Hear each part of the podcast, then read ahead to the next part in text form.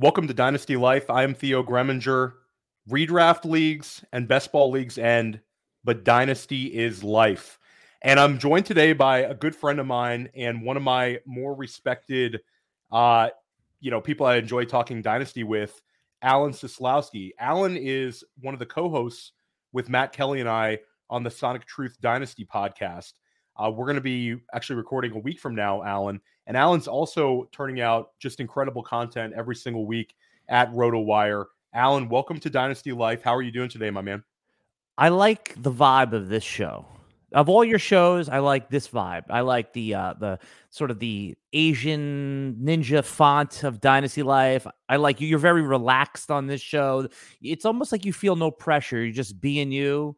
And that energy, you know, that comes on to me a little bit. So I feel very relaxed. That and I've had a gummy. I, love it. I love it. Alan is loose, getting after it. Gummies at 1038 on the East Coast. Uh, Alan, I wanted to, uh, I, first of all, I'd like to clarify. I was going kind of like Game of Thrones kind of vibe. Yeah. Okay, I like it. Yeah, I can, I can get it. But I think, I think really Dynasty podcasting in general, it's less of like a sense of urgency. It's more of a long term look at things Whereas, you know, a redraft, a redraft, you know, content this time of year, you feel like pressure to get it right with the week. And certainly this time of year in Dynasty, we have that kind of pressure because we want to win money and we want to win championships. But it's more of a long term uh, outlook. It's more of a continually trying to get my roster better type mentality. Um, it's it's it has different like complexities than than redraft. So yeah, I I, I appreciate that. I, I do enjoy I think I really enjoy discussing uh, dynasty content, you know, wherever I can. And uh, yeah, I love talking about it with you. I mean, I think yeah, it was a year ago at this time, uh, we were we were discussing like the upcoming draft class, and we were having arguments like Kenneth Walker versus Bijan Robinson. Dynasty things change so rapidly. I think that's uh, and just being able to kind of gauge players falling, players rising, knowing which players to stash and kind of spotting those values that maybe there's fear in the dynasty community, but you can identify a guy that you think is going to provide value. I mean, I love those sort of challenges, but um, wanted to kind of give you a chance. Why don't you tell everybody about the dynasty content you're doing right now at RotoWire? Well, I just want to kind of make a comment first on what you said is that I it's so funny you say that that you think like dynasties relax and long-term view because that's what I used to always think too but I'm seeing now and now, uh, now more than ever, that Dynasty is almost played like DFS. Like, what can you do for me this week? Right? Like, sure, maybe in the off season and startup season, we're we're doing crazy things like taking young, unproven players over, like the Keenan Allens and and Mike Evans, who just year after year win us leagues. But I mean, man, it's uh, in all the leagues I'm in. I'm in 41 dynasty leagues. By the way, I need to cut back. This is just too out of control with the 41. It's it's making me have diarrhea and like stomach burns and every week it's just setting lineups is nuts. I'm sure you can you know attest to that. You do it as well. But I, people are just like, hey man, I, I'm willing to trade away Justin Herbert and tear down to like you know Jared Goff plus just because I need to win a dynasty championship. I, I just think the DFS mentality. And by the way, I like it. I like that there's a, a faction of dynasty players that are just like, hey, I'm willing to cede value to him because that's how dynasty trades are made. There's always the long term view guys, and then there's always the short term view guys. And without both, we don't have any trading. We don't have any parity in our league. So I'm here for it. Now, do you have anything before I use? Yeah, I was just gonna. No, I, I, I love that. And mm-hmm. uh, I this week I traded for a Justin Herbert. I gave up. I gave Four. up a, a, pretty pretty decent uh, amount. I gave up Brock Purdy and Zach Wilson in a very very deep uh, Superflex format. I still feel like I slightly won that one. I think that Purdy's a little bit closer to elite than a lot of people give him credit because, you know, what? Why is he going to fall off next year? But anyway, a chance to add a, a Justin Herbert. Um, but then on the flip side, yeah, man, I'm chasing it. I have another league where I traded for Joe Flacco in a Superflex league because we're stuck at quarterback. We're chasing the money. We're in the playoffs, and we got to go after it wherever we could. And it was came down to a Desmond Ridder versus Joe Flacco situation. And my partner on that team, Dan Williamson of the GOAT District, was like, let's go get some Flacco. I said, you know what? YOLO, baby. Let's go get some uh, some Joe Flacco. So I think we gave up Easton Stick in a 2024 third rounder to go get Joe Flacco for a three week stretch. It's By so opposite it, extremes of that. Easton Stick is that not a great name for like a, an adult film star? It's it's a very very odd it's a very very odd name. But I, I was you know last night he ends up you know with the garbage time touchdown he ends up with more touchdown passes uh, than Kenny Pickett at any point of his career. I'll give uh, Scott Connor a shout out um, for that stat. But you know, I'll still take Kenny Pickett for the rest of his career. Oh, a million percent. I'll take, I'll take Kenny Pickett over Easton Stick. And a, a, big shout out to our friends at Dynasty Trades and Five in the in the chat. Highly recommend their content. Yeah. Uh, Clay and Shane and, and, Scott are just killing it this offseason and all year long. Um, but Alan, you know, I want to try to get into it because one question yeah. that I ask everybody um, is, you know, you put a lot of time and energy into your dynasty rankings and your process in the offseason. We spent countless uh, hours on Sonic Truth podcast discussing players. Which player was kind of the biggest positive surprise for you uh, besides Puka Nacua? That's just a cheap cop out. You're not going right. to do that to us. So, oh, we're starting with the positive. I I like to go negative. Yeah, no, no, no let's fine. go positive first. Yeah, keep it positive. Yeah, I mean, that surprises like uh, players that I didn't think would perform up to the level uh, that they actually did was, and I'll start with one that might surprise you here is like Jahmyr Gibbs, right? Like we all have these high expectations for him, right? And then he went on a stretch of just like he wasn't producing. No one gave up on Jahmyr Gibbs, but he became he became buyable. actually was able to get him in a league cheaper than he would ever go now. So that was a good surprise because I was like, man, maybe he's just like this 12, 13 point guy.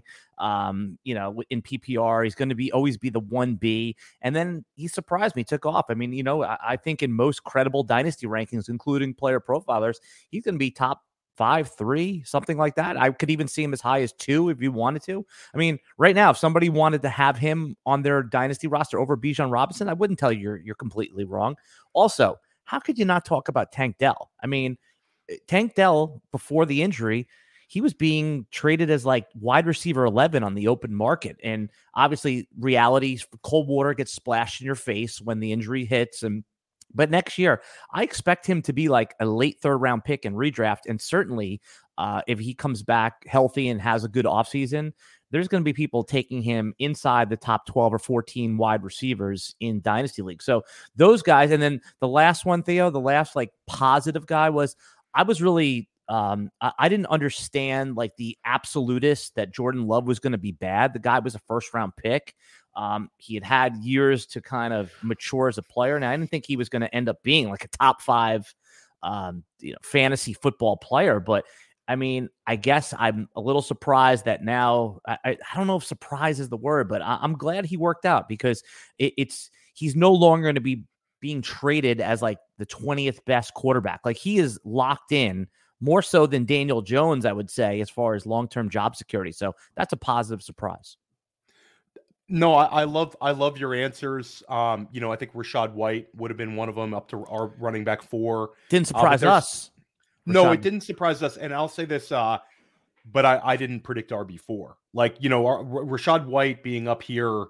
Um, you know, even though I have a ton of him in Dynasty and and we ranked him pretty highly at Player Profiler versus Consensus, we were positive on him on the Sonic Truth podcast. I really think like the deeper we get into the season he's he's one of the pop, more positive surprises. And there's people who still, you know, want to talk about how bad Rachaad White is, and it's like, hey man, you know, like that ship has sailed. We don't we don't play regular football. You want to poke holes in people's games, go ahead.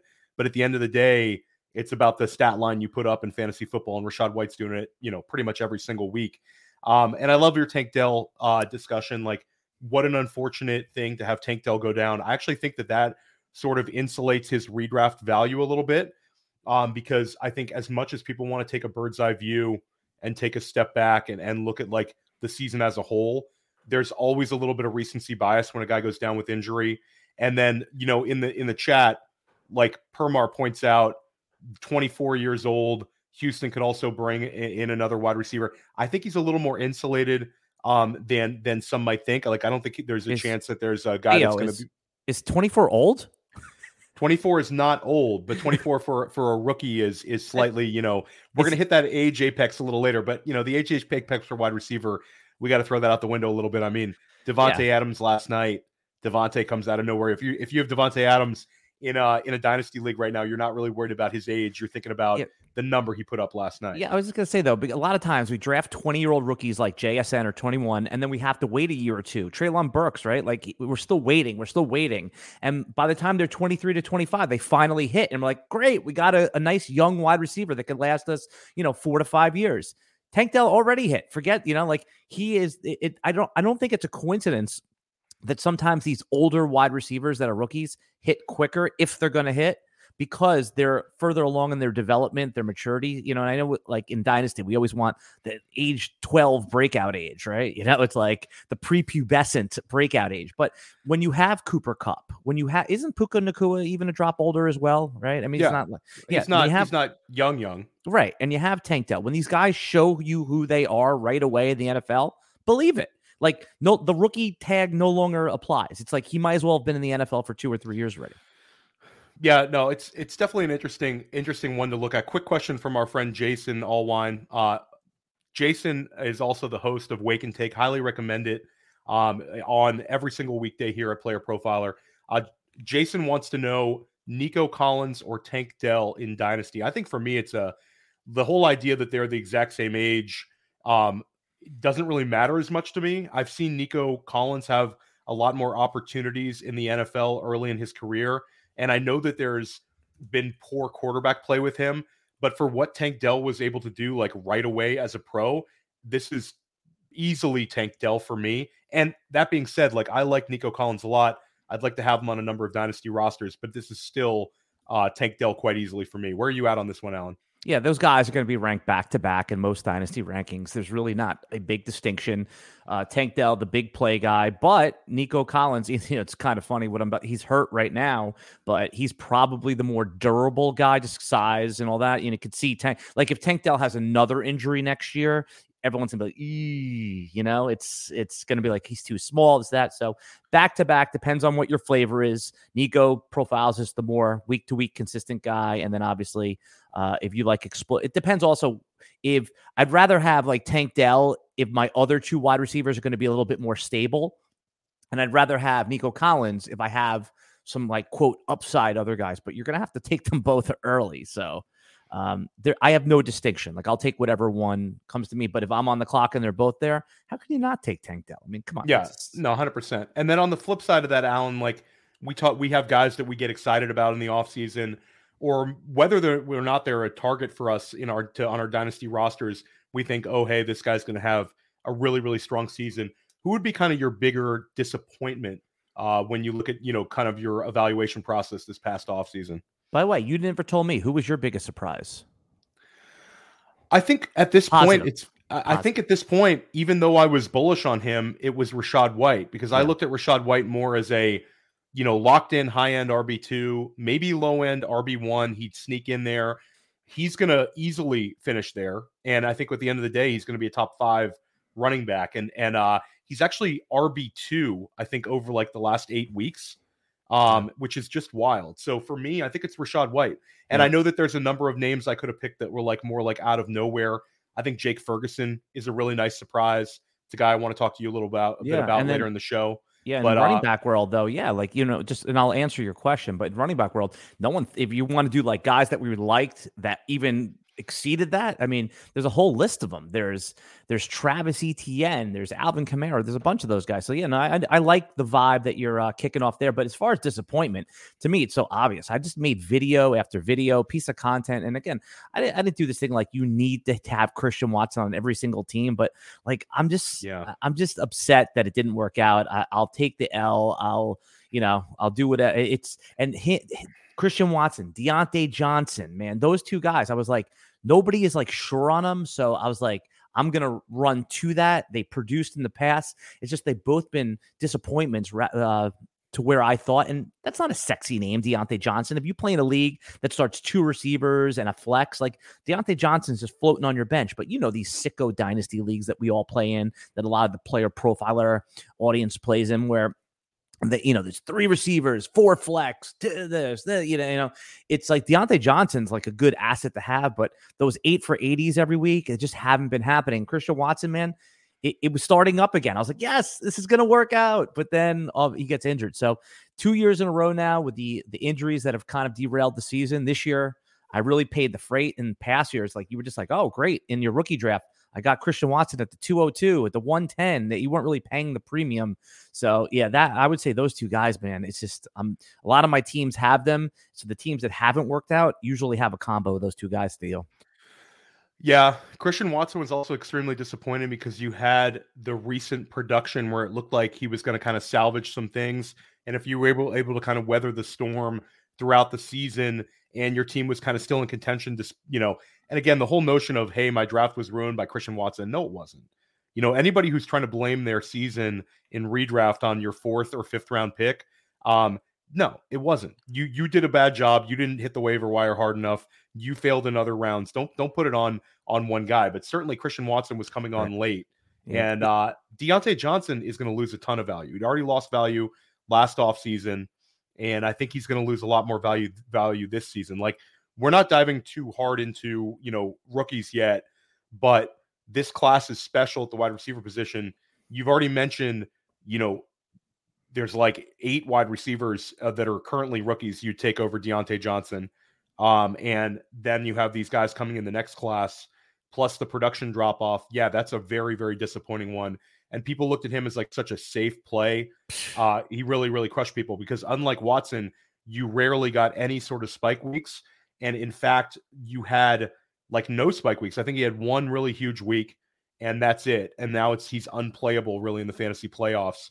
Um, you know, it's not his fault that it's Mitch Trubisky, but still, Diontae's lost a ton of value. Trubisky's actually good for Diontae Johnson, right? Like he, yeah, he, he likes does, him. Yeah, he does like him. So you know, in this leagues where I'm where I did make it through, where I'm forced to play Diontae Johnson, uh, but Pittsburgh is not going to really go back to the wide receiver well. I mean, they're they're pretty set with Pickens, and you know, say what you will about him. You have uh, Diontae's there, uh, you know, the tight end Pat Freiermuth, and you know, I think this team is pretty much set. I can't see them adding more weaponry. So Diontae's not dead, but yeah, man, he's falling to that. I, I would be shocked if he stays inside the top 28 dynasty receivers. I mean, you get no down shot. to that point, right? You know, the, he might even fall to like 36 because there's going to be sexier options. So I'll be back in on both of these guys because I can't imagine that. I mean, they're just going to fall, fall, fall. And I saw somebody in the chat say something about like, yeah, they're going to be back on Christian Watson. The upsides there. I just now I need the injury discount.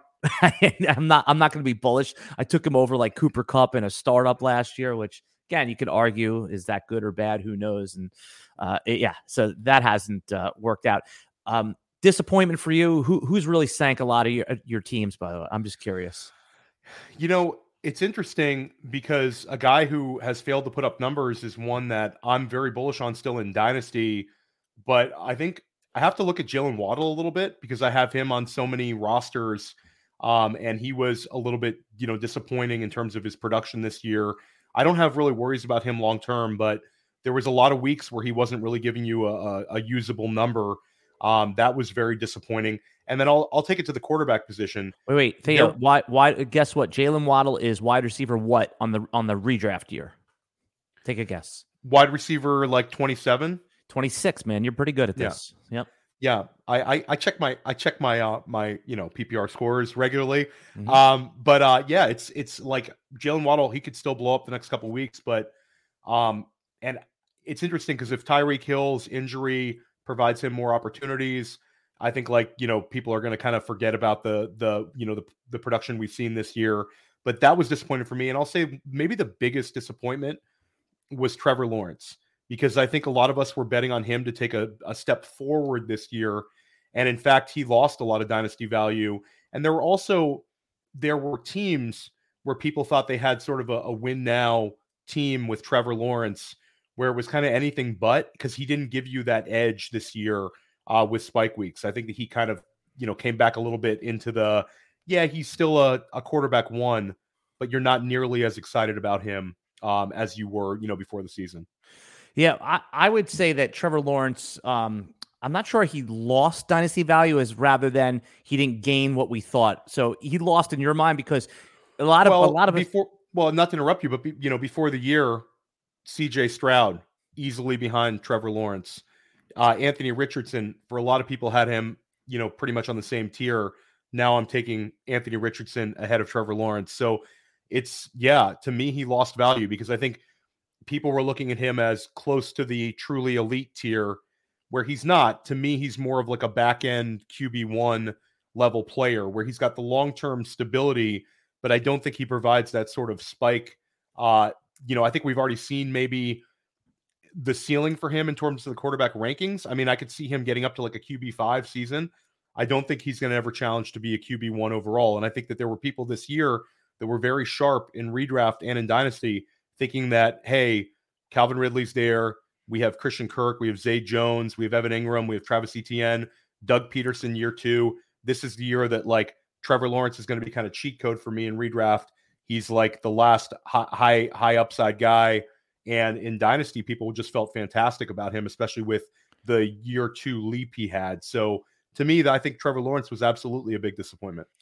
Disappointment, yes, but I don't think that I, I think that in our minds, the psych the psychology of the dynasty player, we said, okay, this is the guy that can get into that elite tier, that the the big three could become a big four uh, with with Trevor Lawrence, and it didn't happen. But look what happened last week, right? Like if you have him, if you have QB options, you might have benched him. You probably didn't weren't able to get the fantasy points, but he was coming off like high ankle sprain where he was iffy for the week, playing a tough matchup. And this guy produced, man. We see it's not like we haven't seen the ceiling. We're still trying to project it like some other quarterbacks. We're actually seeing the production in spots where we thought he wouldn't produce. Now, the key is to get like if if you have Trevor Lawrence, there's a chance that you did you played him anyway because you didn't have better options. You know, you probably weren't going to play like Joe Flacco or Jake Browning over him. Maybe you did, and kudos to you. But Trevor Lawrence, you're right. He disappointing because we thought he could take it, but he really hasn't. Yeah, a couple guys moved past him, but he's still in the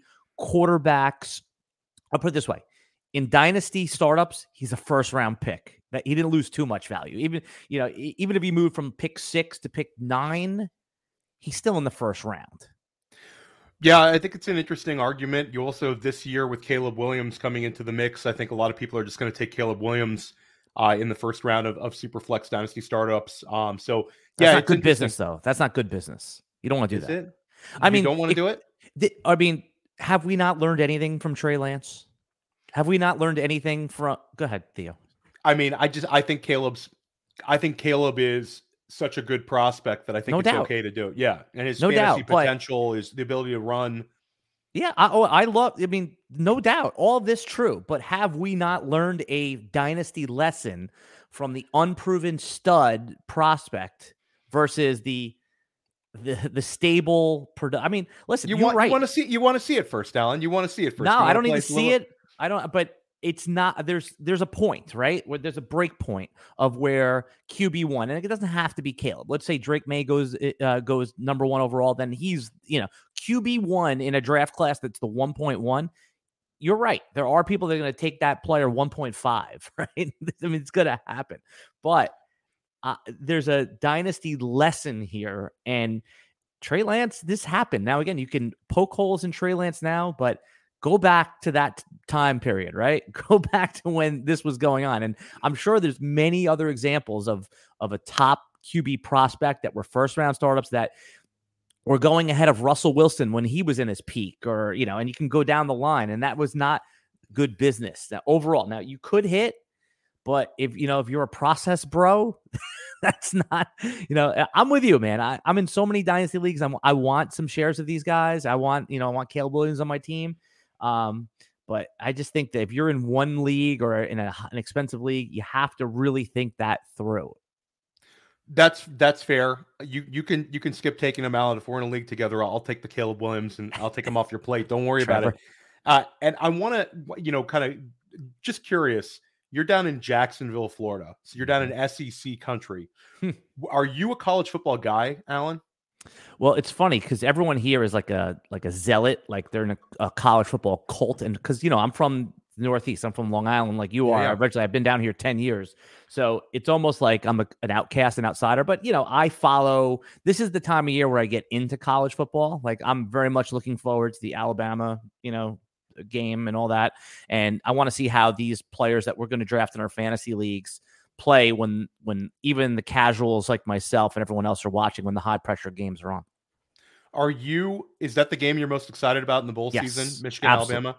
Yes. Yeah, I think for me as well. I'm actually interested in randomly. I'll, I'll take a little bit of interest in that Oregon Liberty game, just because everybody thinks Oregon's going to steamroll them by 60 or something, and I think that like I always like those sort of matchups as well. But uh, you know, highly recommend you checking out the Angel Fire College Bowl Pick'em. Uh, it's five thousand dollars if you nail the entire contest. They're guaranteeing at least a thousand dollars first place, and it's a free contest to enter. I joined it. Billy Muzio, uh, the Podfather. Jason Allwine, Alan Seslowsky. So a lot of people are in it. It's a lot of fun. Um, Want to get back to kind of last night as well, Alan.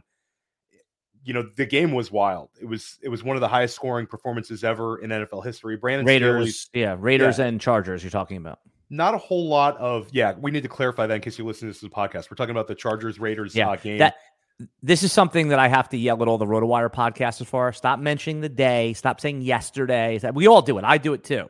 But what if I'm watching in uh, you know three days from now, Theo? People uh, watch more on the rewatch than they do on the the live watch. So Listen, you're you're right about that. So I, the game, not a whole lot of like dynasty takeaways. Like Michael Mayer scores a touchdown, um, but I think that the biggest takeaway to me, even in a game where the the game script was there for him to produce big time, Austin Ekeler is just dust.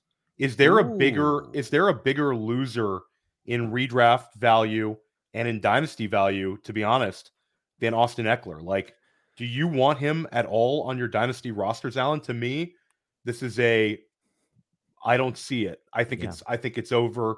He was fantastic for years, but the idea of him bouncing back in some major way, like we saw with an Alvin Kamara, I just don't see it. He was already in the ideal situation with a Justin Herbert. Um, you you have the quarterback who's continually passed to him and kind of elevated him um, in a sense with with just the the sheer volume of targets. And now, if the situation is unknown, I don't see another scenario where Austin Ekeler signs with somebody and then gains all this value. Where are you at on him? Am I being too bearish on him? Now, I just made a terrible Austin Ekeler trade about three weeks ago. I made like one of the worst ones, but I, I'm going to answer your question.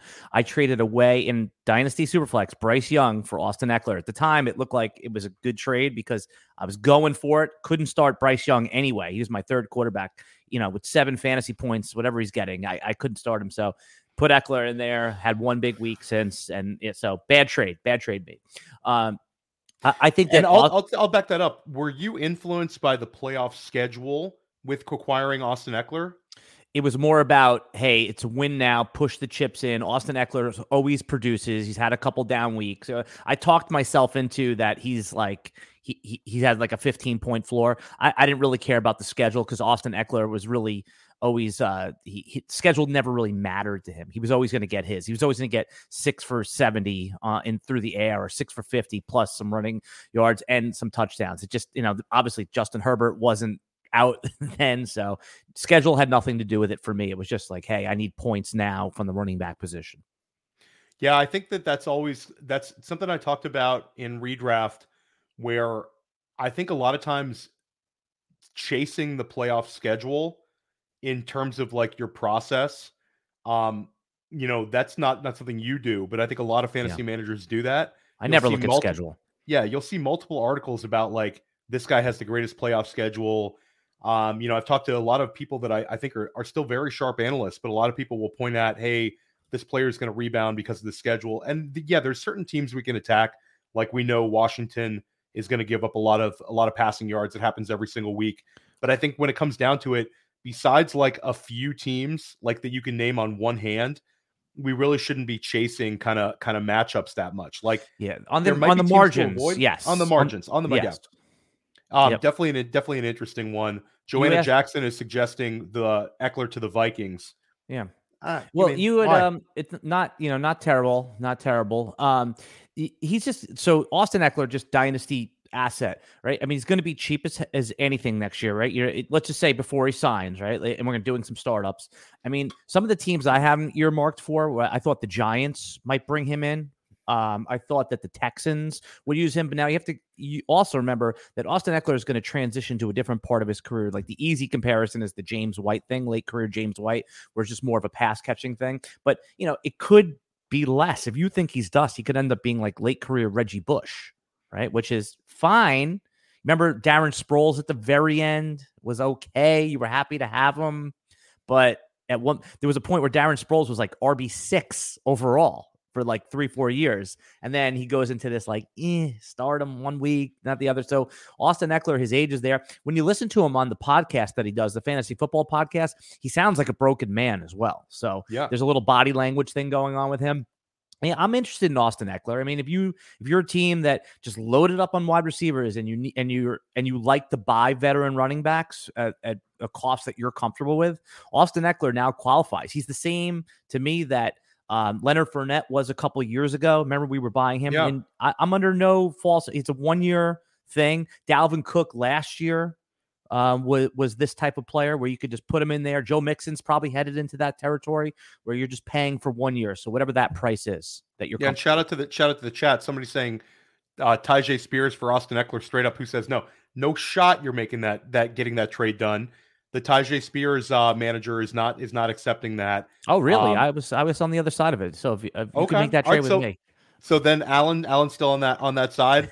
Uh, to each his own. We're gonna we're gonna take a quick break, uh, and when we get back, we're gonna discuss a couple of players that are rising up uh, dynasty ranks. Maybe a players a few players that are kind of a litmus test as to whether they, they are a stash or or a sell. And then we're going to talk a little bit about dynasty startup values because Alan and I are disagreeing on a few players about where they should go in Dynasty Startup. So stick with us here at Dynasty Life. We will be right back.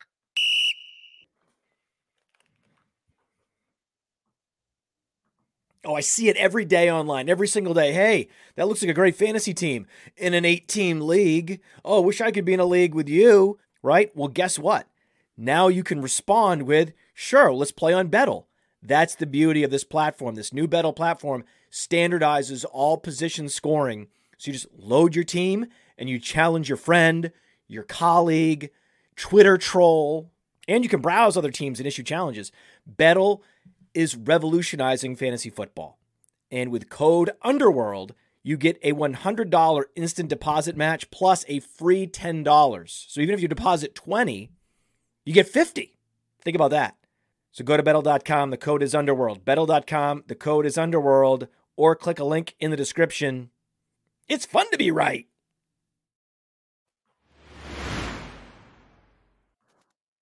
Welcome back to Dynasty Life. Shout out to the Podfather for for nailing the the Bettle ad. That that's a good one. Uh, I enjoyed that one. I rarely play the Bettle ad on on my pod, so uh, I I did like that one. Alan, are you a one take guy on your on your ads, or you you like to like work on it?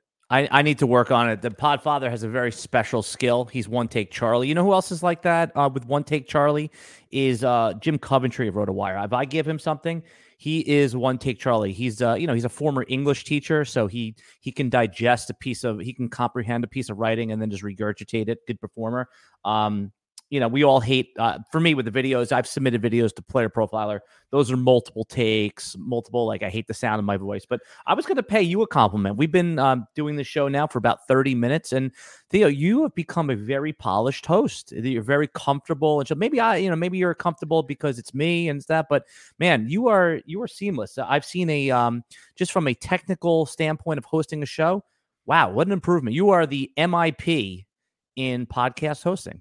I I I appreciate that. Does that I, I guess that means I was like really like rough around the edges a while well, ago? More, or it... No, no, you were more comfortable being a guest than you yes. were a host, and now you are you've your acumen as a host is caught up to. I mean, listen, when I put you in the passenger seat, there's to me, there's like no better than having you Appreciate in there. That. You could talk about anything uh, without notice. Is that like like I said, you're my you're on my personal Mount Rushmore, but it's nice to see you add another skill to your toolbox. That's all. I, I appreciate that, Alan. That, that, means a lot coming from you because I, I, know you crush it as, as a host, and uh, you you get a lot of respect from from everybody in, in the industry about your hosting skills, top notch. I uh, can't wait for for next Friday, Son of oh, yeah, Truth, where you're you're throwing out the uh, the questions. But one guy that we are both way more bullish on than the Podfather is Chase Brown. I am and I'll give another another shout out to to Scott Connor because Scott Connor this past summer was all about like Chase Brown. That's the one running back you want uh, in Cincinnati.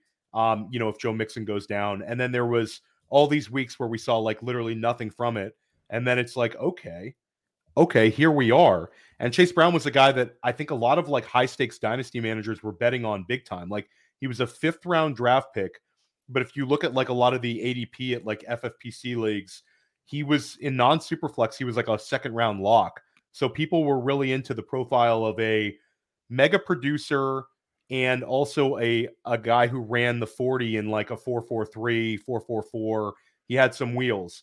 Um, not a great senior bowl, and then falls to the fifth round, gets a nice landing spot. We had to wait pretty much all season, but the last two weeks have been incredibly uh, you know, in, inspiring watching him. He has explosiveness. He had a 30 yard run um, two weeks ago, and it finished with like 61 rushing yards on like, I think it was only like nine carries.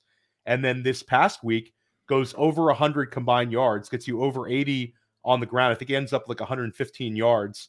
And he, he broke off a, a really long screen pass touchdown. 54, man, a 54 yard screen pass. Look good doing it looked good, and it was mm-hmm. also one of the fastest plays of the season. I think he trails only DK Metcalf. I love the miles per hour. Uh, 22, right? Yeah, yeah. I love yeah. how we get that. Even with like prospects now, like I can look up a prospect and I'll see like their their highest miles per hour they hit. I love that.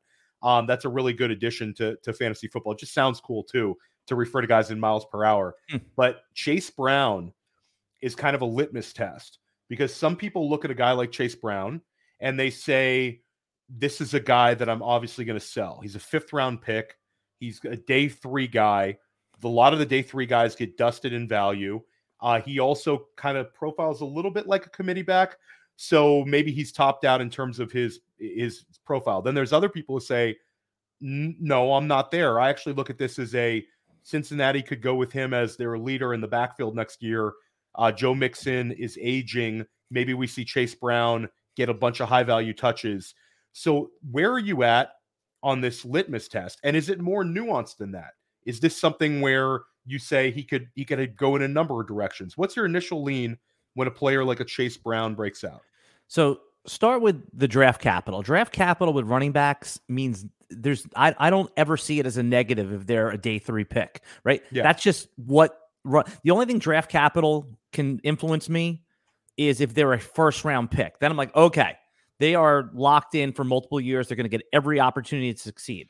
See, the downside with uh, a, a, day three pick like Chase Brown is two bad games and he's he's out. They're not gonna they're not gonna stay with him. So that I guess for but as far as like if he take if Isaiah Pacheco's happen all the time seventh round picks fifth round picks like the, this is where Arian Foster was undrafted. He ended up being like one of the the bet the number one overall pick you know 10 years ago. And it just doesn't matter because the the league is not valuing running backs um as first round picks other outside than some of the elites. And then when they do take a first round running back everyone cr- criticizes them and critiques them anyway. So the draft capital thing doesn't matter. You have to, if you calibrate your brain to say, okay, Chase Brown, now he showed something on an NFL field that was a spark. And now he has a chance to become the lead back in a committee on an offense we like. That's where your brain should be. Now, you have to put a value on that, right? Is it a sec? You want to just all of a sudden give that away for a second round rookie pick? I mean, if you don't, if you're not unsure that Chase Brown will be in your starting lineup next year or that he could produce for you, the best way to do it is sell him for a depressed veteran. Okay, like Marvin Mims, right? Didn't really produce how we all thought he would. So that's a great dynasty trade if you don't want to hold on to him. Now, the other side of it, where I lean, where I, I think that you are with me, is that is the minute someone becomes valuable, you don't have to trade them off your roster to immediately cash in for a for a liquid pick, right? I mean, there is benefit eh, in that process. Like I totally understand it, but Chase Brown could be in your lineup scoring points for you to try to make the playoffs and then eventually a fantasy championship. So I don't think anyone thinks that Chase Brown is going to be a workhorse running back um with you know like Christian McCaffrey or Saquon Barkley. Like, no, he's gonna probably his upside is probably 15 touches and a couple catches, and they add another running back if they don't bring back Joe Mixon. So there's a floor here, there's a limited ceiling, but sometimes you make a good pick, just keep him on your roster. Like I, am very interested in having him on my roster. And in these deep leagues where running backs, you can't really, you know, no one wants to sell you a running back that's worth anything. I'm very happy to have Chase Brown, Theo. Yeah, and I think there's a certain point where it's not really a gambling mentality, but it in a sense it is where I look at a guy like Chase Brown and I say, okay, if I get a second round running back in this draft class coming up, I might not like them as much as Chase Brown. and I already probably spent a third or a second on him last year in a non superflex league. So what am I cashing out for? On the flip side, there's there's a chance that he gets Michael Cartered in the in the offseason. There's a chance he gets Tyler Allgeier in the offseason. But then there's a chance, like you said, where there's a lot of fantasy managers who who sold Isaiah Pacheco cheap last offseason who were just kicking themselves in the butt. Yeah. Um, and then there's you know a, a number of other uh, guys that we can name throughout running back as well as other positions where people basically sell the profile and then they're basically giving away uh, equity. I think he's very interesting, and I think another in like a deeper sense, these backs kind of like Chase Brown and like Keaton Mitchell, these high value touch fast running backs who can catch the football have been very, very successful. Um, obviously, Brown has more size than Keaton Mitchell, but in that sense, are, are we more apt to keep these guys who maybe profile as committee backs because there are no bell cows, and we're going to end up using these sort of guys in our lineup anyway?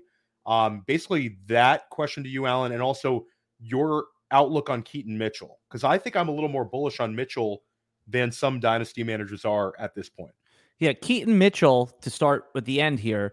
It's like a poor man's Achane, right? Like he hasn't done it yet, and he's never going to be more than like a seven to eleven touch player, but he can win you the week. So yeah, this is somebody that you want on your roster. I mean, it those guys, he's still gettable now. Achane is not right. You're not going to really be able to to go out there and use like your your draft capital to go get Achane. You're going to have to overpay because he's already shown that he can win you a week. Keaton Mitchell's not there yet.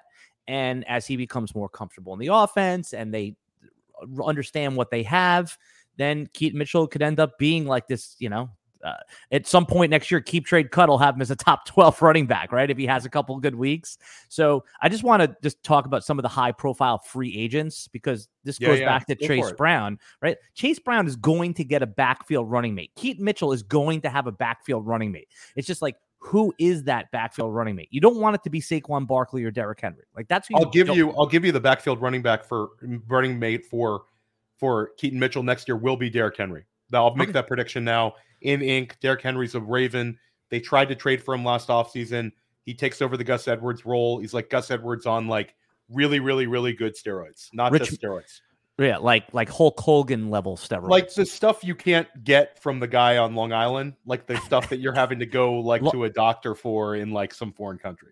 I, I listen. I know some shady heads on Long Island. You can get anything sure. you yeah, need. Oh yeah, there. anything yeah. you want, man. Yeah, delivered to your home, just like uh, McDonald's, man. And uh, but shout out to Bev Francis, Power uh, Powerhouse Gym, the mecca of bodybuilding on the East Coast, best gym on Long Island. Yep. Well, there you go. Is that where you go? No, I don't. But I've been there. It's very, it's great. A little far from my house. Okay. So look look at Raheem Mostert's numbers. Take Raheem's name off the jersey. I mean, you could easily see that being Derrick Henry's Baltimore stat line next year, right? And then, but there's room for someone like Achane. So there's going to be Achane. So there's going to be room for Keaton Mitchell. So Keaton Mitchell, the point I was going to make, it actually benefits from having a could sorry could be benefit from having like a high profile guy because they're not going to want to run Derrick Henry into the ground. There's going to be plenty to carve off for Mitchell. Whereas Chase Brown, we want a lower profile guy. We want someone like Clyde Edwards Helaire. We want Gus Edwards. Even D'Andre Swift or D'Onta Foreman would be a nice little compliment to Chase Brown, where, you know, it's going to be at least even split. So Mitchell can still produce for you. I think he's going to be the more desired uh, long term asset because he doesn't need a lot to do a lot. Whereas Chase Brown's probably going to need a little bit more volume. You're going to want 15 touches. Like when um, everyone was bullish on Dameon Pierce, or not everyone, a lot of people were bullish on Dameon Pierce last year. We were very happy when Devin Singletary signed there because Devin Singletary is not going to just take over. You know, he's going to um, uh, uh, Pierce was going to get his his opportunity to, to roll with 15 touches. The the benefit of Mitchell is he doesn't need it, and if he gets it, meaning 15 plus, forget it. So I like Mitchell better than Chase Brown, but both of these guys are are not going to be expensive in startups. Um, they're going to be gettable in trades. Um, but you know it, they're going to be buzzy names if they uh, Mitchell probably already is. Chase Brown if he does it again I think one more time then he's going to start being buzzy. Right now people are unsure. They're willing to trade him. And just think back to the Puka phenomenon. Everyone's like all right just sell him for a second round pick. Oh wait Sell him for two second round picks next week. Sell him for a first round pick. Wait, he's a top 12 wide receiver. So each week it gets more expensive. If you are in on Chase Brown, it is time to surrender your 2 8 for him, right? I mean, if you like him. Yeah, no, for sure. And and one player I want to get your opinion on that I think is also a little bit polarizing just in terms of like everybody likes what they're getting from Jayden Reed. And this is mm-hmm. another guy that we were able to draft in like the second round, the third round. Over the last five weeks, he's wide receiver 12 on the season. Um, he has scored seven touchdowns this season, which is second among all rookies. And he has high draft capital to a second round guy. But I think people are kind of like a little bit confused by like the profile. It's getting a lot of low aDOT looks and these manufactured running plays. Are you bullish on Jayden Reed long term? Or would this be a guy you're looking to cash out on, Alan? Kind of the in the royal sense, how are you evaluating Jayden Reed? Yeah, I'm not a cash out guy. When I have something, I hold on to it. I, I, know that a lot of sharp dynasty players, the minute they get something, they just want to like cash it out and try again. It's like, dude, once you win at the blackjack table, take those winnings and leave the casino, right? Uh, Jayden Reed reminds me a lot of the the game that uh, Deebo Samuel has. You know, I mean, he's not yeah. built the exact same way, but you're going to get rushing touchdown opportunities. You're going to get, I, I, see the low aDOT stuff as a good thing in PPR leagues. He's going to get, you know, it, it's so obvious to see that he is going to be maybe not the quote alpha on the Green Bay Packers, but he's probably going to be the Green Bay pa- uh, Jayden Reed will go ahead of Christian Watson in redraft next year. Okay. I mean, I think that's 100%. like, yeah, that's not like a hot take or anything. It's an obvious take. So no, I do not want out. And if there's somebody in your league, and you're right, because he's not like the brand name, like flashy, doesn't have little shine on him like Puka or you know, we can go. Eh, JSN is probably going to be valued more than Jayden Reed. I think I want Jayden Reed more. And again, I was not no, no, on no. him. Don't go crazy. Don't go crazy. You don't you don't think you think you don't think oh give me JSN come give me JSN all day over over Jayden Reed next right year. and obviously the value is going to be JSN is going to have it but what Tyler Lockett's going to be back there next year DK Metcalf is still there it's still a three you know receiver carve up there I mean yes there's no tight end I'll, I'll say this: JSN leads Seattle in targets next year. I feel I feel pretty strongly. Well, if that, that happens, then my take is completely bogus. Then, but yeah, I'm saying is like if if you can get the right um extra pieces? Like if uh, let me get let me put this at you here. Okay. So who's i'm trying to think of like an if, how about drake london and jayden reed or jsn you get the two for one here. Did i go did i give too much value there? No i, I think that that's one I'll, I'll, I'll take i'll take my chances with uh london and jayden reed. I get two outs. Two guys who could both return value as top 24 wide receivers next year. I still would feel gross about it. I love right. jsn that much. Let me give you another one okay? Uh, uh, Deebo Samuel and Jayden Reed for JSN. So now I'm getting a little older. Yeah, I'll I'll I'll, I'll take. I, I, think I would take that one. Um, that's uh, you know, I like both of those trades. I think both of your trades were were good because with right. Deebo, I'm getting elite production right now, and then I would have a pivot to Jayden Reed and very strong production with Jayden Reed to give up a, an asset like Jason. Like, yeah, both of those trades, I think I think I'm doing, Alan. One and more draft structure. One more draft structure for you. Okay. This one's a little more interesting. Okay. So you have JSN on one side, and the other side are two young guys, uh, Rashee Rice and Jayden Reed.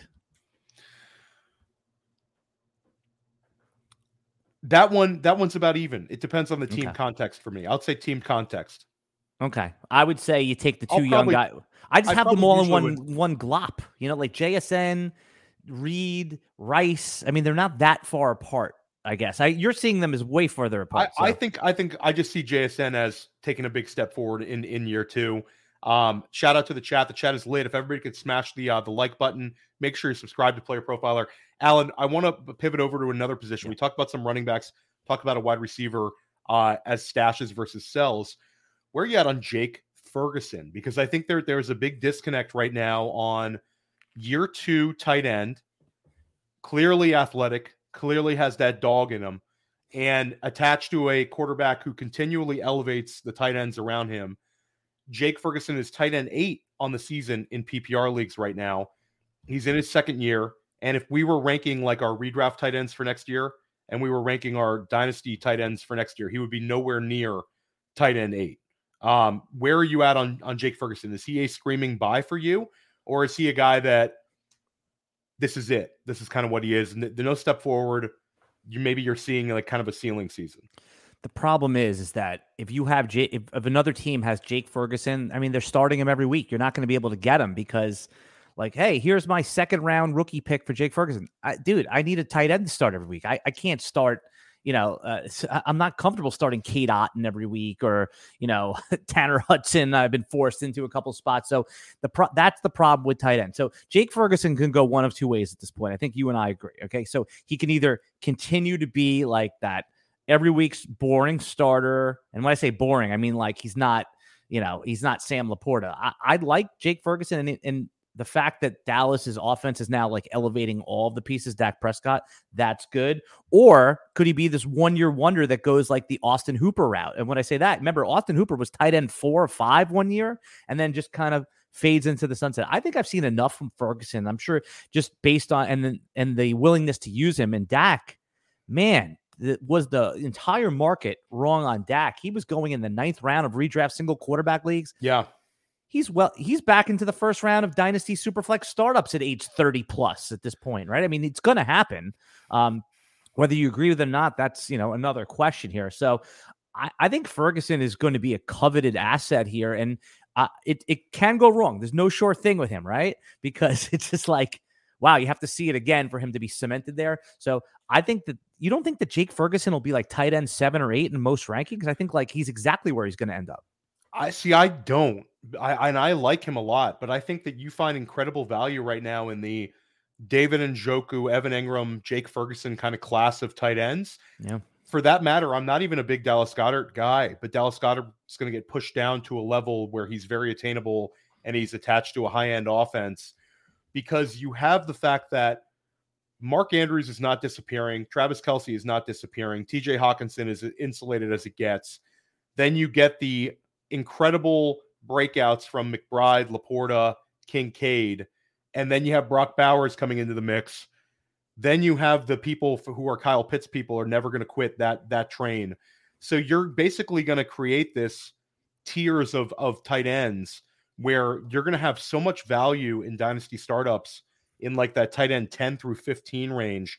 And that's usually a range where you know, we talk about like tight end dead zones that's usually a, range you you want to kind of avoid and say I forget it. I'm either going to go early or I'm going to go late because of all these landmines. Yeah. But it's almost like a vintage time for the tight end position. And I'm not even mentioning guys like Luke Musgrave, Michael Mayer. Um, you know, I, I, George Kittle is not you know done by any means. So I think Ferguson Schultz, Schultz is is safe, and he's attached to C.J. Stroud. There's a bunch of guys right now. So I think Ferguson people are going to have a very difficult time valuing. And I think that sending a trade offer for him now, I don't think it's necessarily as much of a buy high as you think in terms of the value you're paying. I think a lot of managers would look at him, despite his year two, uh, you know, profile, as a guy that, hey, maybe I'm gonna, I'm gonna, I'm gonna sell here, tight end eight. I don't know if we're ever gonna hit that again. So here's a good dynasty trade for okay so it might have to when you're talking about ferguson and by the way you're right like the uh the market right now is valuing him as around t- tight end nine right so that seems about right where the but we're in a redraft draft state of mind right now uh, two points when i'm listening to you talk is that the first thought goes in my head is for the first time in a long time we have actual real substantive sub um, tight end depth. We always think we have tight end depth because we like these Chig Okonkwo guys. Oh my God, what a value! But we've never seen him do it for the first time in a long time, tight end nine through 15 are all guys that have actually done it before. There's just something that we don't trust that's pushing them out of that top five, whether it's their age. So if you want to go to a dynasty manager that has like George Kittle, right? So that's an age trade, interposition age trade. You see them all the time. You know, you see like Tank Dell before he blows up for Mike Evans or Keenan Allen. That those type of trades happen in dynasty within position. So if you want to get if you want to get younger or get out of younger for a proven veteran, I think those are the type of trades you're going to have to make. So you're not going to be able to like give your pick for Jake Ferguson because that that dynasty owner he needs a tight end too, a tight end also. And it's the same thing in Superflex. You can't. It's very rare you can get a quarterback without giving one, unless with very few exceptions. So you're going to have to uh, shed some of your tight end age to acquire him, or take on age to give him away, in my judgment. Yeah, I think it's it's a super interesting one. Is there another stash, a player that you're really looking to stash this offseason? I know for me, I love Tyjae Spears. It's very difficult for me to give him up because I think he has a path to not Rachaad White. It's not going to be RB4, not going to be RB2. But I think if he can avoid landmines in free agency and the NFL draft, I think he could blow up in year two and give me like a like a, a running back 18, running back 20 type season that could be very, very helpful to me next year based on the cost that I paid for him. And then Marvin Mims, I think a lot of people are looking to kind of, hey, maybe I was wrong kind of deal. But I think I'm still willing to pay for Marvin Mims because I believe so much in the profile. And I do think there's something to be said. Sean Payton was asked this week about, hey, is your offense kind of too complicated? Is that why you guys were so slow out the gate versus what we're seeing now? And he got very defensive about it, which makes me think when somebody gets super defensive, the guy was probably right. And I think this could be a situation where he trusts Marvin Mims a lot more in year two, and we do see that second year breakout. Um, I just can't quit him. Is there anybody for you, Alan, that kind of fits that role of a guy you're looking to, uh, you know, stash as much as possible? And it could be a veteran as well. Yeah, I think stash in, insinuates a little bit that they're available, right? I mean, or it's it's buy it's always the the like dynasty principles always buy low on the second year receivers that didn't produce, right? So let's just you know that covers all of them. Uh, even your three guys that you th- still think have talent. I mean, does Jameson Williams still like fit into this category? He hasn't fully broken out yet. He's gettable, right? If you're a George Pickens guy, Michael Wilson right? We all liked him coming out. He was he's going to be an, uh, an ascending player, so I think he's gettable. And if you're in super flex leagues, I, am going to take um this is my like my long shot guy. So when you talk about true stashes, I have been secretly trying to like get Hendon Hooker's throw-ins here. I, I'm I'm interested because somebody drafted him in the third round. They're kind of pissed that they didn't take Tank Dell or Puka. So I think he's gettable. And what happens if he has a nice offseason and then Jared Goff has an injury, right? There might not be any turning back at that point, right? Why can't he? The only reason he didn't get a chance in offseason because he was injured, right? Yeah. Now he's healthy. Now he's seen the system work. He's got a year. I know he's a little bit older, but I'm when you talk about a true stash, like a lottery ticket guy in our super flex leagues that could pan out. Jared Goff, I mean, he's fine. You know, he's functional in this offense, but a true stash, that that's the player I'm trying to steal from other managers that I if I didn't take him.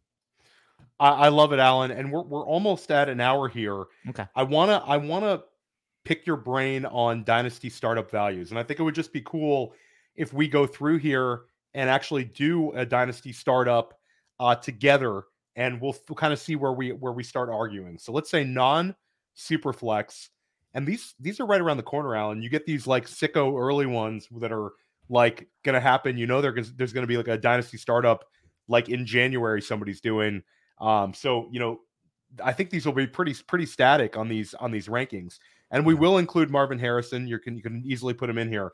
So I'm going to say at the 101, it's still Justin Jefferson. Are you there?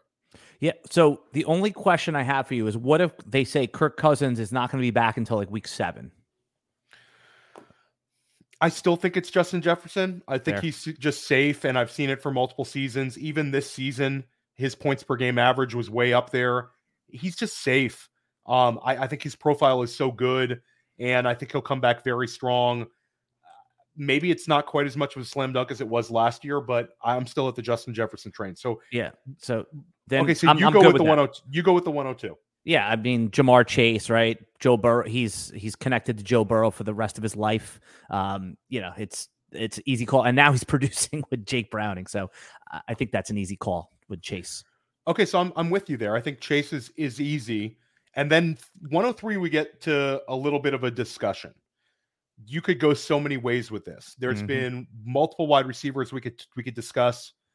But for me, if I'm going at the 103, I'm I'm not going to change off of where I was last year.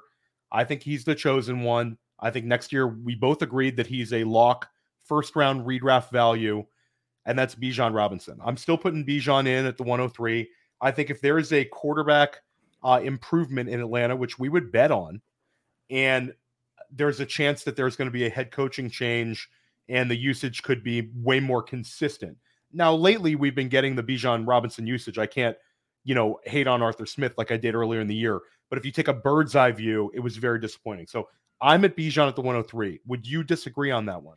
I'm not gonna. I mean, he's definitely in the next tier of after the the big two. But I just I game theory wise, I like the running backs that'll come back to me in round two or three. Uh, I don't like the wide receivers as much, but yeah, he's the next best dynasty asset isolated. Game theory wise, though, I, I'm still I, Amon-Ra St. Brown. That's my guy right there, right? I mean, he, he just had one down game in week 14, but other than that, man, there's never been a pillar of more consistency. Uh, I think the arrow is still pointing up for Amon-Ra St. Brown, so I would take him as the fourth pick. So that's where we are going to differentiate. And I'll, I'll say ARSB, I love Amon-Ra St. Brown. But at the end of the day, what we've seen from CD Lamb this year and what we've seen from AJ Brown this year – I think the ceiling is higher. The ages are relative. AJ Brown's a little bit older, um, but again, attached to Jalen Hurts. You also have the fact that the main thing that prevents me from putting Amon-Ra St. Brown in like this is the fact that I might want Jahmyr Gibbs more in Dynasty anyway. Right. And in tight end premium, how would I get a Sam LaPorta in an FFPC Dynasty League? I would have yeah. to trade you an Amon-Ra St. Brown to get him. So yeah. at the end of the day, I and there's dynasty managers at FFPC that are not making that trade. So at the end of the day, I agree with you. I think he's a lock first rounder in redraft next year at a young age. He's been a consistent guy, but for me at the 104, I'm going to butt heads with you. Yeah. I'm going to go with CD Lamb. I think it's just been an alpha like. Well, you can't take him at 104 because I just took him at 104. So well, you have you to took take. Amon, C- you took Amon-Ra St. Brown at 104. Right. So you have to take CD at 105. Oh, it's because we're doing it combined. Okay, cool. Right. So so you're Amon Ra at the 104 and then Lamb at the 105. Now, 106, Alan, which way you going? And I'll say, does this just auto pick AJ Brown or are you looking to discuss another position? Yeah, I think that it's either AJ Brown or Christian McCaffrey. Now, again, you say it's probably AJ Brown because of the wide receiver thing that I talked about, but I have no problem. It, it's McCaffrey's what? He's going to be age 28. Yeah, he's 27 and a half right now. He'll be age 28 this year. So eh, let's just remember the object of the game is to win. I, am still taking AJ Brown at only 26 and a half years old, right? That makes uh that's the easy call. That's why I'm taking you over, like say, like an older wide receiver that's at the peak of his powers right now. No table talk, right? Yeah. Well, that's an that's an interesting one because yeah. I had this conversation with our friend Scott Bollinger, Jax Falcone about you know the the running back position and and Anthony in the chat here brings up Tyreek Hill, and I think yeah. the Tyreek Hill of, of running backs is Christian McCaffrey. And those two guys are they'll go next. They'll go they're, next. They're yeah. they're they're close in here. But for me, so you you took AJB at the one oh, at the 106. And for Six. me, 107 though, for me, my the running back that I really want to get in dynasty startups is Jahmyr Gibbs. Yeah. You're telling no me I'm gonna have Jahmyr Gibbs for for five years of and I think that's I, with his profile, he actually leads the NFL and runs over 20 yards this year. Um, and we've seen all we need to see out of his receiving ability, the draft capital. I already said that I would take him. You know, he's my RB2 in Dynasty, despite the fact that I think Christian McCaffrey is going to outscore him next year. Father Time is undefeated when it comes to these running backs. As much as Christian McCaffrey is this freak, I'm going Gibbs at, at the 107. What would it, you think that's a terrible pick or you No, no, of course not. He's going to go in the next few picks anyway. It's just that it's it's a scary proposition to say my dynasty team rock, my pillar is the running back that's probably not eh, the lead back on his own team for the, at least next year. I mean, everything can change year to year. So that would be why I wouldn't do it, but I have no problem with it. He's definitely the, my RB2 in Dynasty. I have, you know, or RB3, depending on how you feel about McCaffrey. But it just, when you're making your first pick, you want no question marks, right? You, want upside, you want floor, you want it all, and that that goes back to you know uh, our, our, discussion earlier. Rewind the tape um, on a on a few other players. So yeah, no problem there with it. Uh, the next pick for me, uh, eight. I'm up to pick eight, right, Theo? Yes, it's Tyreek Hill. Now, there's younger players with uh, that probably you're gonna be in the NFL after Tyreek Hill is gone. But the name of the game is winning. Tyreek Hill looks better than he did five years ago. So at 108, let, let's play some dynasty for the next two years. My next pick, either you're going to love it or you're going to hate it. Christian McCaffrey is still on the board. No problem. But I am going to go with Marvin Harrison Jr. first Ooh. round. I think Marvin Harrison Jr. is about as good as I've ever seen at the wide receiver position. And I realize this year some people say, you know, his season was equal to Malik Nabers and, you know, maybe not not quite as as good as they thought it would be, but I think Marvin Harrison Jr. is the truth. I'm going to get a chance to get a next level player and being able to weigh that, a guy that we've never seen in the league against uh Christian McCaffrey who will be 28 years old, who I think in redraft I'm taking him at the 101, but dynasty here, give me Marvin Harrison Jr. So we're at the uh we're at the 110, Alan. Just to recap it Justin Jefferson, Ja'Marr Chase, Bijan Robinson, Amon-Ra St. Brown, CD Lamb, AJ Brown, Jahmyr Gibbs, Tyreek Hill, Marvin Harrison Jr. We are at the 110, Alan. Which way you going? Just quickly, if Okay. um if Marvin Harrison lands um where you don't love it, like say in Chicago with Justin Fields, will you still take him as a first round pick? Yes. Okay. I think that he's he's situation averse. He's he's incredible. And uh yeah, I, I feel like whatever offense he goes to, like I would hate that because uh you know DJ Moore would limit his upside in year one, but he'd still see- he'd still be a high draft pick and he'd still produce. He's still just that good. Yeah, I see um Clay in there, Dynasty Trades and Five said he would take Marvin Harrison in the top five. I, I guess no problem with it. It's just that I'm I, I'm I've been burned by the whole Trey Lance thing. Like, oh my, I'm not going to take him over. Alan, you keep bringing up Trey Lance. You can't bring up Trey Lance for Marvin Harrison Jr. You can bring Well, him up for a quarterback. Now if I was bringing up like a like like like uh okay, like McCarthy at Michigan. Like if I bring up McCarthy, like you can bring up a Trey Lance, you know, where McCarthy might be a riser because he can run and he's young, but you can't. Come on, Marvin Harrison Uh, Jr. Alan. You're you're not you're not remembering when, right? Let's remember when. What did what did Tony Soprano say? Remember when's the lowest form of conversation? He said the lowest form of conversation, right? and you're but trying to rel- do it. it's relevant here. Remember when and remember what we thought of Trey Lance if you were on the positive side. You're like, this player is the next RG3 plus, plus, plus, plus, plus, plus. So listen, first round, the idea is not to screw up in the first round of a dynasty. Uh, and, and listen, Marvin Harrison could be you you need him to be Calvin Johnson. You need him to be Julio Jones if you take him in the in the top five, right? Like anything less than that, you made the wrong pick. At this point Al- of the draft. Go ahead, Alan, Steve. we got to rip through this. We're at a, right, all right. an hour seven. I could do this with you for like two and a half hours, and I think we need to do this again sometime very soon. Yeah. Uh, I'm Um, I'm okay, so uh, we're at I'm the 110. Which way well, are you going Gar- go? Garrett Wilson. I mean, it's easy call for me. You know, all the all the reasons that he produced with, without any quarterback play this year. You're up on 111. Okay, so at the 111, now I'm okay. I'm going to take Christian McCaffrey. I'm going to get to the 111, and I'm going to say, you know what? You guys are asking me to do it. Okay, I guess I'm going to get the money this year. I'm going to take Christian McCaffrey, and it changes the way my team looks. But I have a guy where I'm going to have 30 points a game, 25 points a game, and I actually think that we're going to be so excited about that 49ers offense next year with Brock Purdy having another year under center. Like last year, we had quarterback questions in dynasty startups with McCaffrey as well. Nothing. He's there. I, I'm gonna I'm gonna take the old guy and I'm gonna bank the points in year one at this point, and I'm uh, I'm win now because of this. Yeah. Which way are you gonna go here? The 112 final pick of the first round. Yeah, the double tap on the end for me is going to be uh, Sam LaPorta and Breece Hall. That's the double tap. I love it. So you get the you get the the RB one, who some people would say to take him higher in this, and then you get the the tight end one in dynasty. So I like I like your strategy, and you're sort of a between a win now and a and a and a team that's still building for the future with that build too. So I love it, Alan. I say we do this again. I say we do a three rounder, uh, sometime right after the new year, right here on Dynasty Life. Yeah, the, absolutely. And somebody asked in the chat real quick, uh, favorite Little Debbie's product. I mean, everyone knows the Nutty Bars are the best. I honestly could not name a little Debbie product. I, Well, I then you wall- haven't stopped at many gas stations in your life. I'm not, i yeah, I'm not a gas station, not a gas station eater. Um, but you know, big, uh, big shout out to everybody at, uh, checking in Dynasty Life today.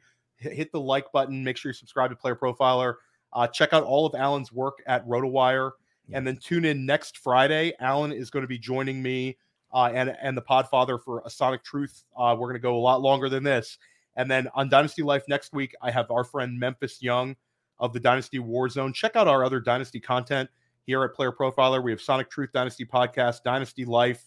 Uh, we also have the Dynasty Roundtable, the Undrafted with Jax Falcone in our podcast feed. A lot of Dynasty content from the Goat District, uh, one of our programming partners. Uh, I'm oh, and the Dynasty Warzone. How could I forget? One of my favorite Dynasty shows around. Mine I'm too. gonna have the chance to talk it up with with Randy next week. If you enjoyed my discussion with Alan, you're gonna love my discussion with Randy uh, Memphis Young next week. Guys, let's crush it. Let's have a really really positive. This is week 15. Win or go home. It's time to win some leagues. It's time to make some money. Uh, and stick with us here at Player Profiler. We got you covered all throughout the postseason with our shows. Check out my articles on playerprofiler.com. And uh, yeah, check out this guy, Alan Seslowsky, because he runs pure. Have a great rest of your day. Hey, I want to take a moment to thank you for tuning in. It's important to me that all of our media be free. This is only possible because of you allowing a true independent sports media enterprise to thrive unlike any other in the business. So please subscribe to the All In package to continue to make all this possible, to ensure that all of our stats, information, data, content is available to you, especially you, the people that get the site and get the show.